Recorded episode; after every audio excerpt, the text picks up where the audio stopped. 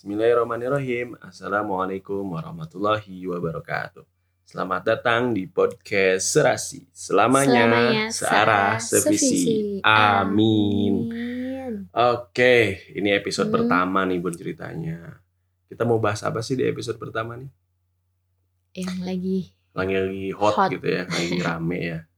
Yang lagi rame kemarin itu. Tapi aku deg-degan nih eh, kalau kenapa belum juga ngomongin judulnya udah deg-degan, apanya yang deg-degan? Yang lagi rame tuh apa ya? Layangan putus kan? Oh iya, ya beberapa hari ini kan lagi rame itu ya yang tentang urusan pernikahan dan rumah tangga. Nah aku tuh nggak terlalu nggak terlalu baca loh Bun, aku tuh nggak nggak nggak begitu ngerti, nggak begitu ngikutin ceritanya kayak apa. Emang gimana sih layangan? Ya Allah itu cicak.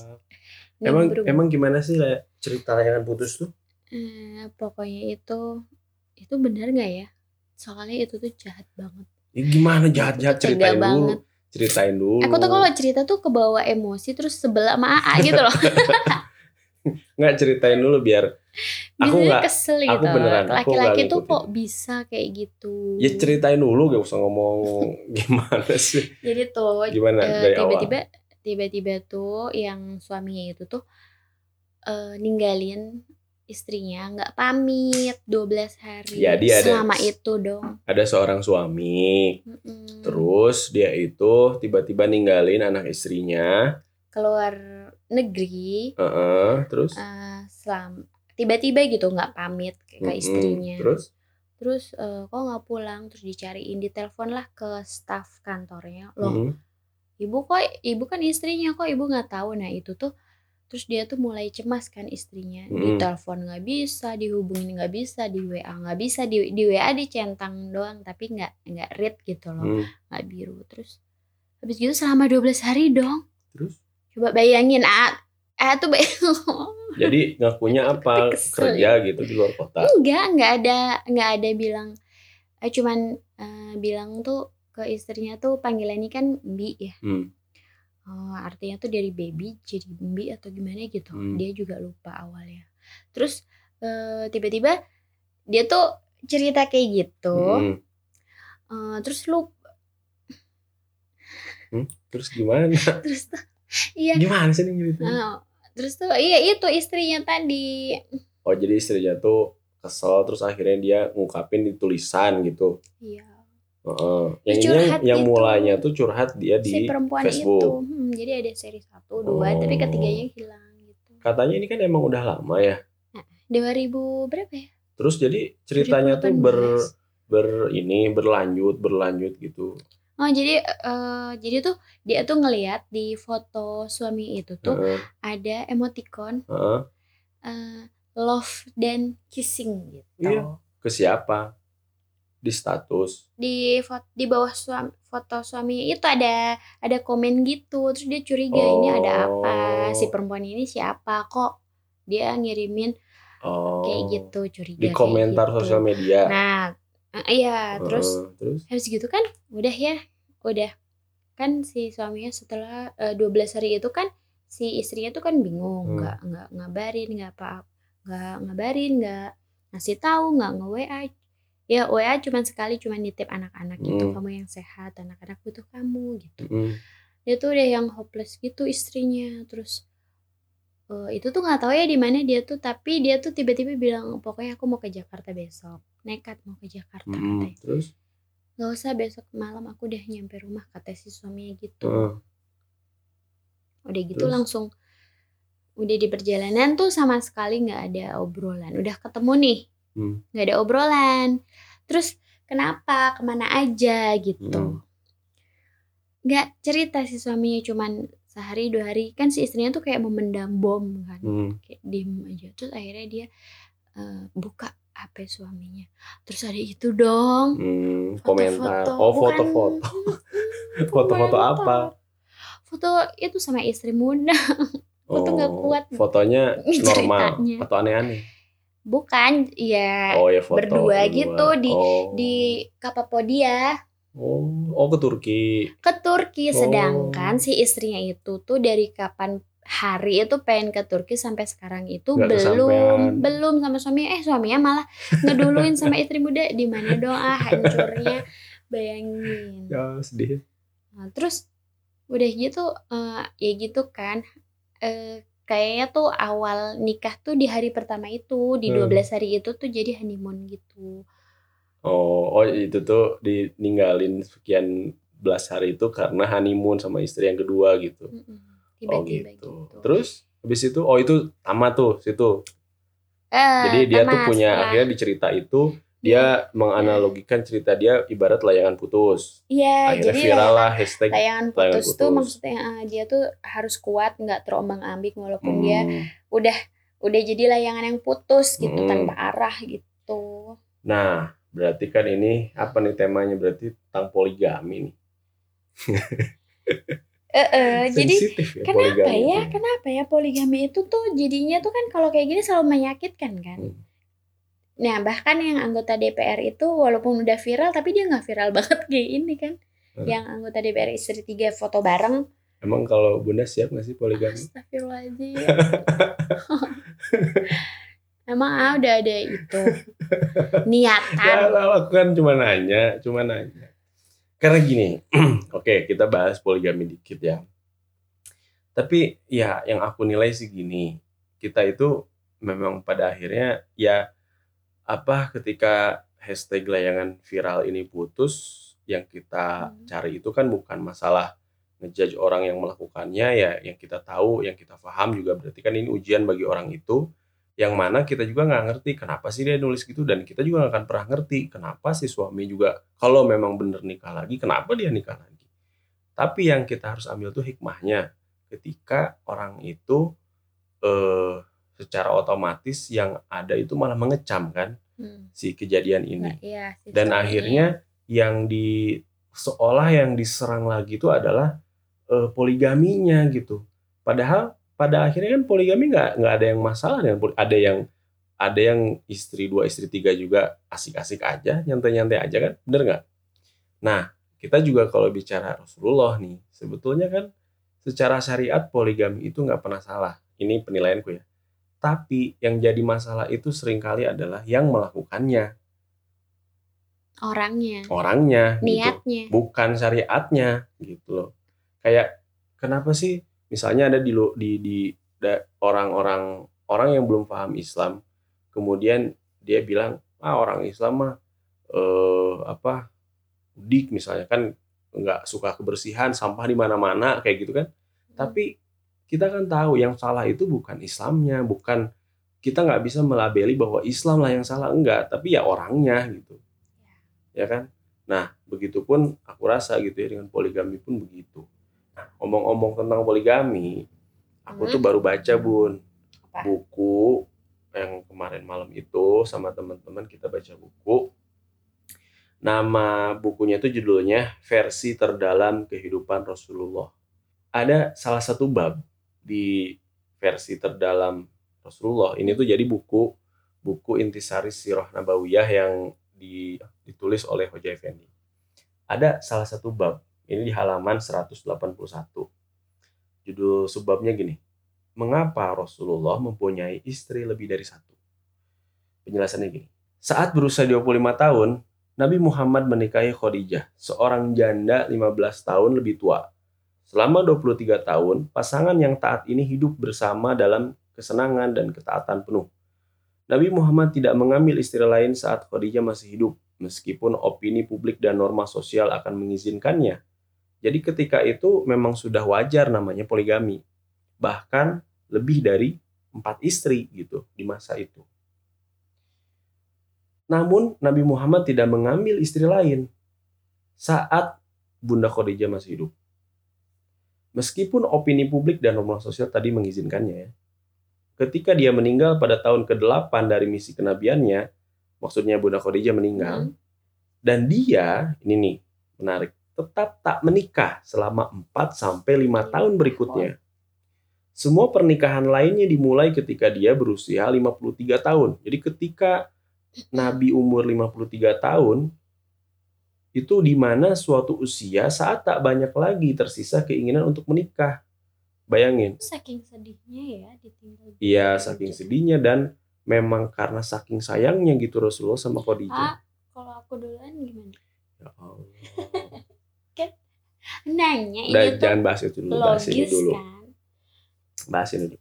Terus khususnya di Arab, di mana orang-orang relatif tua lebih awal, usia lima puluh tiga tahun itu adalah di mana usia nggak ada lagi yang mau poligami sebetulnya di usia itu gitu. Karena di era itu ya orang poligami ya udah wajar-wajar aja dari usia tiga puluh tahun, dari usia empat puluh tahun lah maksimal. Kenapa emang kalau lima puluh? Ya nggak tahu, karena secara oh, ya, apa sih? Di buku ini dikatakan bahwa orang-orang Arab itu relatif lebih tua lebih awal. Jadi tuduhan kegemaran terhadap wanita, terhadap Nabi itu tidak berdasar sama sekali gitu.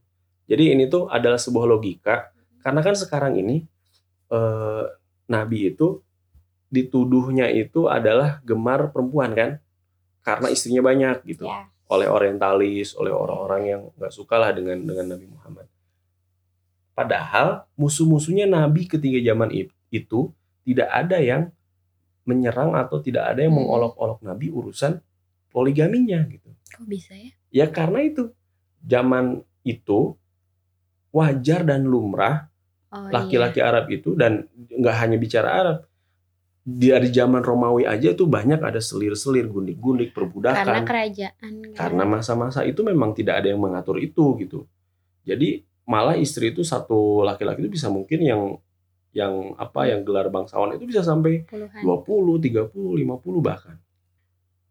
Orang-orang yang tidak percaya atau menjalankan suatu agama tidak berhak untuk mengecam orang-orang yang melakukannya.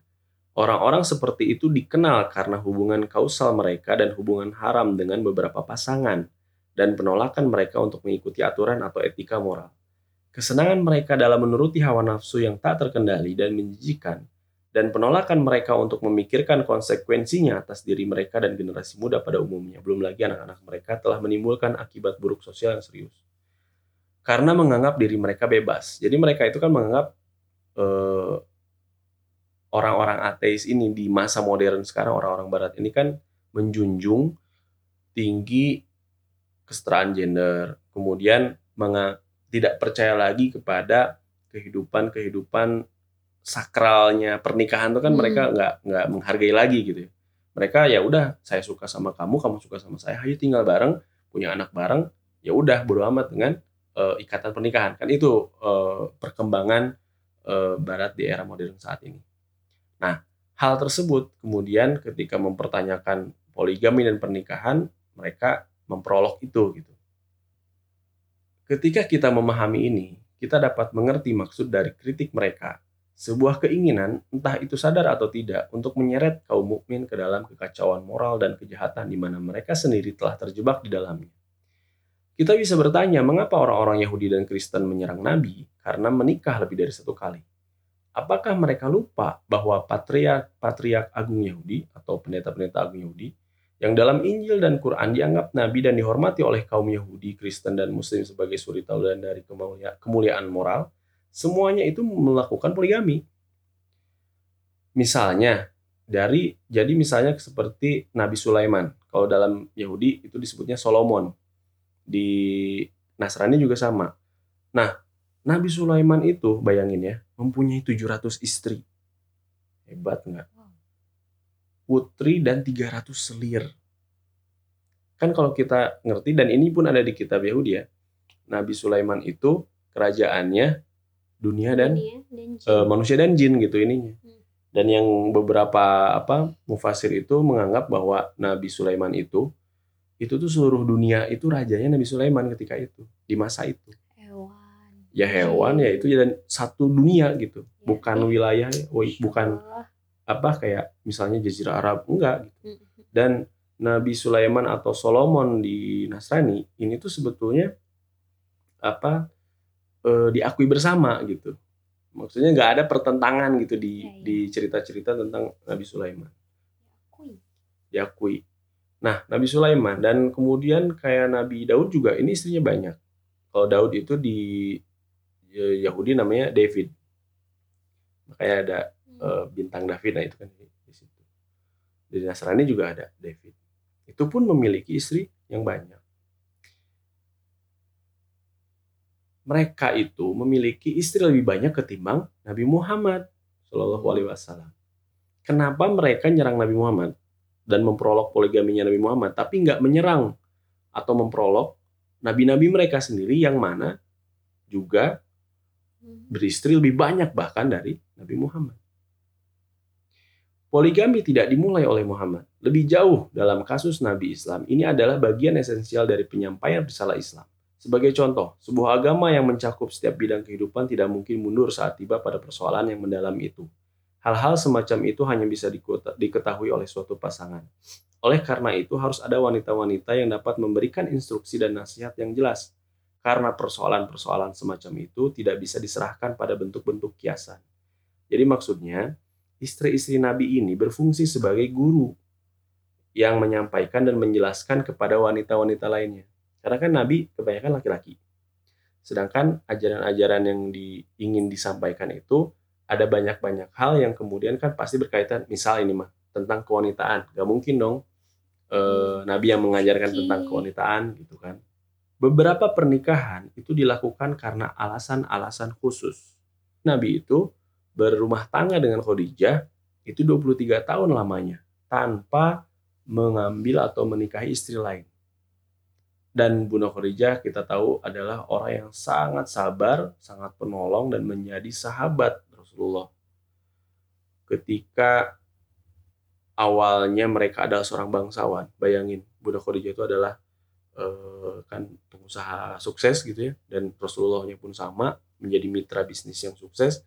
Kemudian ketika empat puluh tahun Rasulullah diangkat Nabi, kemudian mengatakan bahwa Tuhan itu satu yaitu Allah, bahwa berhala itu adalah salah, musyrik. Kehidupan mereka berubah seratus delapan puluh derajat dan Bunda Khadijah adalah orang yang tetap setia. Padahal kalau bicara logika, ketika agama nenek moyang itu begitu nempel gitu ya, rumah tangga sendiri adalah, misalnya apa ya maksudnya, istri sendiri adalah orang yang bisa mempertanyakan kan, tentang kenapa kok kamu begitu gitu kan. Hmm. Tapi Khadijah itu sama sekali tidak mempertanyakan. Percaya banget dan ya. percaya. Gitu. Akhirnya pernikahan ini menghadirkan bentuk ideal dari kedekatan, persahabatan, saling menghormati, mendukung, dan pelipur lara. Meskipun percaya dan setia kepada semua istri-istrinya, dia tidak pernah melupakan Khadijah. Jadi ketika Khadijah meninggal, Rasulullah itu selalu memention Khadijah. Hmm. Sampai kan pernah ya ada cerita bahwa Aisyah itu ya agak cemburu lah gitu ya, yeah, karena yeah, yeah. dimention terus Khadijahnya. Di sepanjang sisa hayatnya Nabi sering menyebut-nyebut kebaikan dan kemuliaannya. Nabi tidak menikah kembali selama empat sampai lima tahun. Ini diulang lagi nih. Jadi setelah Nabi Khadijah meninggal empat lima tahun Nabi itu statusnya ya duda aja sendiri dan dengan anak-anaknya. Terus? Jadi jika ada tuduhan bahwa Rasulullah itu menyukai nafsu dan tergila-gila pada perempuan, itu adalah sebuah tuduhan yang tidak berdasar, tidak ada logikanya.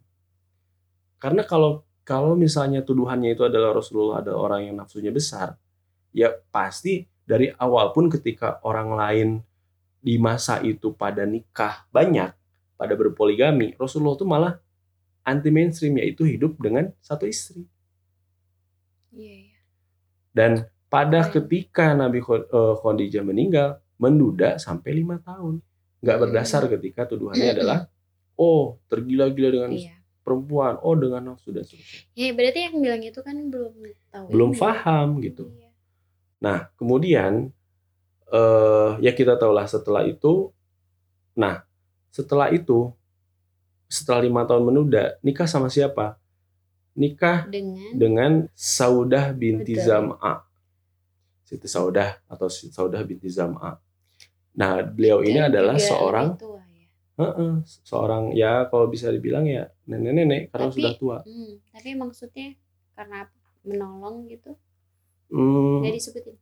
Ya, ini ada ada banyak ininya ya, kalau nanti pendengar juga kalau mau cek lebih uh, rinci. Di sini ada ada sebab-sebab kenapa Rasulullah itu menikahi setiap istri-istrinya. Tapi yang jelas gini, dari seluruh istri yang Rasulullah nikahi, itu cuman satu yang masih gadis, yaitu Siti Aisyah. Sisanya itu janda. dan banyak yang sudah tua. Jadi kalau misalnya tuduhannya poligami berdasarkan dari nafsu, oh, itu nafsu sebetulnya sudah aneh, karena enggak, maksudnya kalau dianalogikan dengan kehidupan oh, kita uh, uh, ya, sekarang sebagai contoh uh, gitu uh, ya.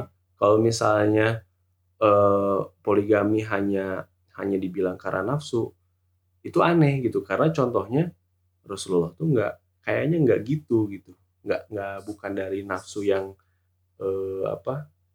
nafsu yang mengada-ngada dunia, atau ya kayak gitu, atau hanya sekedar ingin, ah saya bosan sama istri yang pertama, saya nikah lagi ah gitu. Dan akhirnya logika hmm. pendekatannya adalah ada syariat Islam poligami bahwa istri itu jangan lebih dari empat, itu tuh bukan bukan artinya eh, bahwa kita yang beristri satu kemudian ayo tambah lagi jadi empat, enggak. Tapi malah karena ketika itu banyak poligami itu istrinya puluhan bahkan, itu supaya dikurangin lah, jangan banyak-banyak, jadi empat aja gitu. Kurang lebih begitu sebetulnya. Ya yang jelas. Ya yang jelas itu itu bukan, orang-orang yang sekarang tuh berpoligami itu sangat jauh dengan Rasul gitu. Ya karena emang tidak mungkin ada orang yang setakwa dan yang derajatnya sama seperti Rasul. Sekarang mau tanya, dari sisi laki-laki nih, hmm. menurut A A gimana? Jadi aku tuh punya teori gini ya Bun. Kalau yang minta poligami itu adalah istri pertama, yang nyariin itu istri pertama, dan rumah tangga dengan istri pertama itu tidak rusak ketika ada poligami, maka itu poligami yang benar. Nah, cuman masalahnya banyak enggak gitu. Kalau aku tuh itu mah teori pribadi aja ya. Bukan berarti e, masalah bahwa syariat poligami itu benar atau salah, itu sudah jelas benar gitu. Cuman kalau caranya, aku tuh te- punya teori kayak gitu. Jadi kalau misalnya berpoligami malah rusak di rumah tangga yang pertama, itu tuh menurutku salah gitu. Nah, berarti kan kayak hmm, si suaminya itu bisa memberikan pemahaman ke istrinya, biar gimana sih istrinya itu nyariin e, atau apa ya, mengizinkan suaminya berpoligami. Oh enggak, malah ketika suaminya itu kayak mendesak-desak ke istri pertama aja, itu udah udah cara yang bukan aneh, bukan gitu. Mendesak tapi ya kayak mempengaruhi, nawarin lah, gitu. gitu nawarin gitu. Bukan. Jadi kayak e, e, enggak sih, bukan ke arah situ, tapi jadinya si istri itu terbentuk seperti itu, terbentuk terbentuk e, misalnya si suami nawarin si suami mau nikah lagi nggak gitu loh. Itu tuh jadi kan hmm, yeah. tingkatan iya, Islami. Makanya aku tuh punya teori juga gini, ya gimana apa yang aku yakini gitu ya. Kita tuh nggak akan jadi gini. Ada banyak ulama yang yang terkenal pun itu tuh malah mm-hmm. tidak menikah, malah tidak menikah. Seperti Imam Nawawi itu gak menikah. Karena? Ya karena kesibukan beliau terkait dengan ilmu gitu loh. Jadi, bisa ya? Iya ada. Jadi maksudnya ada ulama-ulama yang tidak menikah tuh. Tapi ada. Tapi dia bahagia mungkin ya? Ya kan ada misalnya, ada yang terkenal ya namanya Ustadz Said Nursi misalnya. Beliau itu karena saking seringnya di penjara. Hmm. Karena rezim penguasa yang gak suka dengan. Oh dia gak punya istri? Nah gimana bayangkan punya istri kalau di penjara terus-menerus. Dipindahin ke sana, diasingkan kemana, penjara lagi. Akhirnya sepanjang hidupnya jadi nggak sempat, bukannya nggak ingin, tapi nggak sempat untuk menikah. Tapi beliau akhirnya punya banyak buku dan seterusnya, dan akhirnya banyak yang murid-muridnya juga banyak yang apa terinspirasi dari dakwahnya Ustadz Said Nursi misalnya. Jadi maksudku tuh gini, mau dia tidak menikah, mau dia menikah satu istri, dua istri, tiga istri, bahkan empat istri, itu tidak menjadi tolak ukur. Tolak ukur derajat seseorang. Hmm. Karena setiap orang itu punya jalan kehidupannya masing-masing. Hmm. Dan apalagi kita yang berada bukan yang menjalaninya, itu gak akan pernah punya hak untuk menjudge bahwa dia itu adalah orang ya, yang sih. benar atau salah gitu. Termasuk orang yang, jadi gini, kita gak bisa, ah dia gak nikah berarti gak ngikutin sunnah Rasul. Ya gak bisa gitu juga. Oh dia nikah poligami berarti dia suka sama perempuan, nggak gitu juga gitu. Makanya waktu awal-awal baca ini tuh uh, baca nggak ya? Soalnya tuh pasti uh, akan secara nggak langsung tuh pasti akan menilai kan, hmm. pasti akan kesel juga nih sama si suaminya, kenapa hmm. begini ninggalin an- uh, istri dengan empat anak, lima anak, anak kelima baru meninggal. Itu kan uh, aku juga sebagai istri dan ibu tuh kan kebawa emosi gitu. Kayaknya loh. Semua gitu ya. Semua gitu semua makanya emosi. Tahu kan yang uh, ini. Tapi emang gini Bun, yang aku followersnya dari dua belas juta jadi sejuta. Nah, itu mah aku nggak ngikutin itu lah. Itu hoax nggak? Nggak ngerti lah. Tapi sebaiknya kita nggak usah ngomong label. Nanti itu di di oh, iya. di, di tab. Nah, lupa. Aku tuh lagi lupa kan mau ngomong apa. Ya itu. Oh iya, yang aku emosi. Sayangkan itu ya. Ke, kalaupun lah si istri ini memang benar itu terjadi dan kemudian memang benar si istri ini ya ke, cerita itu nyata gitu ya. Kalau memang benar cerita itu nyata. Kenapa si istri ini kemudian Uh, malah nulis di, di sosial media gitu. Kenapa dia malah menulis di uh, ruang publik yang mana malah apa ya membuat orang itu jadi dianya sendiri pasti akan jadi jadi kena kena cemoohannya gitu. Ya mungkin nggak tahu ya apakah dia nggak ada teman lagi ngobrol mungkin ya atau gimana. Tapi karena akhirnya, apa? Karena dia sepertinya banyak yang memusuhi dia yang nggak nggak ada yang ngerti dia. Hmm. Jadi kalau lewat uh, sosial media dia tuh kayak bisa curhat gitu ya. Sepuasnya. Terus kan ada orang yang gak kenal dia kan ya udah bisa ngebelain dia. Terus kayaknya sih gitu ya kalau lagi galau tuh suami nggak ada, ya, ibu, ya, stres ya. Ibunya juga nggak bisa maksimal ngasih solusi. Hmm. Jadi akhirnya ke sosial media, apalagi ibu-ibu dong, ya, ya Allah ya. Baperan kan pasti anaknya empat. Suaminya kayak gitu kebayang deh. Oh iya anaknya empat ya. Aku aja ya. Kalau ditinggal A A tuh pergi. Itu deh pengennya pulang aja nah, mudik tuh, daripada kesini. Aku tuh gak ngerti deh. Kalau ibu-ibu tuh perempuan tuh suka berandai-andai sesuatu yang gak terjadi gitu. Dan kemudian kan habis itu kesel. Kan kejadian kan Kang. Ditinggal melulu. Tinggal melulu. Ya gitu deh. Ya jadi... Ya gitu deh, mudah-mudahan Bun. Jadi gimana? Dapat hikmahnya kan? Hikmahnya? Hmm. Selalu ada hikmah sih. Kita juga jangan mudah menjudge seseorang dan kemudian kita harus lebih mengenal lagi syariat dalam agama sendiri itu kayak apa, dia tuh kenapa ya? Gitu. Ah, tahu enggak? Hmm. Sampai ya, ada loh. Itu label makanan. Hmm. Dilabelin tuh cilok pedas. Sepedas mulut netizen. Itu itu rame banget. Ada, ah. ada. Ada. Oh ini ada hubungannya sama layangan putus nggak? Nggak ada. Nggak sih. Oh, cuman cuman, cuman netizen itu kan kalau iya ya, ya. Ya Allah. Ya bukan ngalamin. Iya iya. Ya netizen tuh memang makhluk berbeda pers. Ya. Uh-uh. Jadi dia tuh yang maha benar, maha tahu gitu kan. Iya dan nah, kalau kita ketemu aslinya atau ketemu orangnya itu nggak akan sepedas itu. Jadi netizen tuh kayak kayak makhluk berbeda di alam yang berbeda, tapi kayak punya gerbang dengan dunia nyata. Tapi kalau ketemu itu nggak bisa dan nggak ada sebetulnya, karena nggak iya, ada. Kayak online shop ini. Gitu kalau marah seenaknya ya Allah. Ya gitu deh.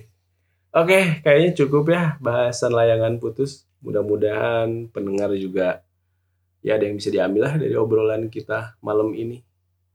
Oke, gitu aja Bun. Iya. Dadah.